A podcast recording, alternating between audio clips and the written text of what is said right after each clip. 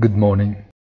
On a somehow surrealistic day, when it was pretty impossible to guess the future changes uh, and where diplomacy keeps working hard uh, but behind the curtains, President Biden's response uh, doesn't carry any news or surprises.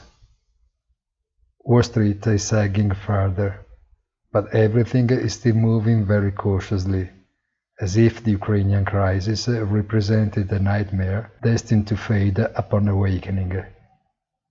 To date, in this environment, bonds take advantage the most of this renewed risk-off mode, ignoring developments on the monetary front at this time.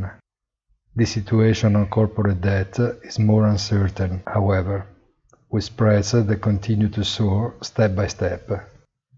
Gold finally consolidates just above $1,900, but it cannot find momentum too, for the same reasons that portray the overall scenario. We enter a wait-and-see situation, doomed to last without a precise deadline. Have a nice day and please visit our site easy-finance.it.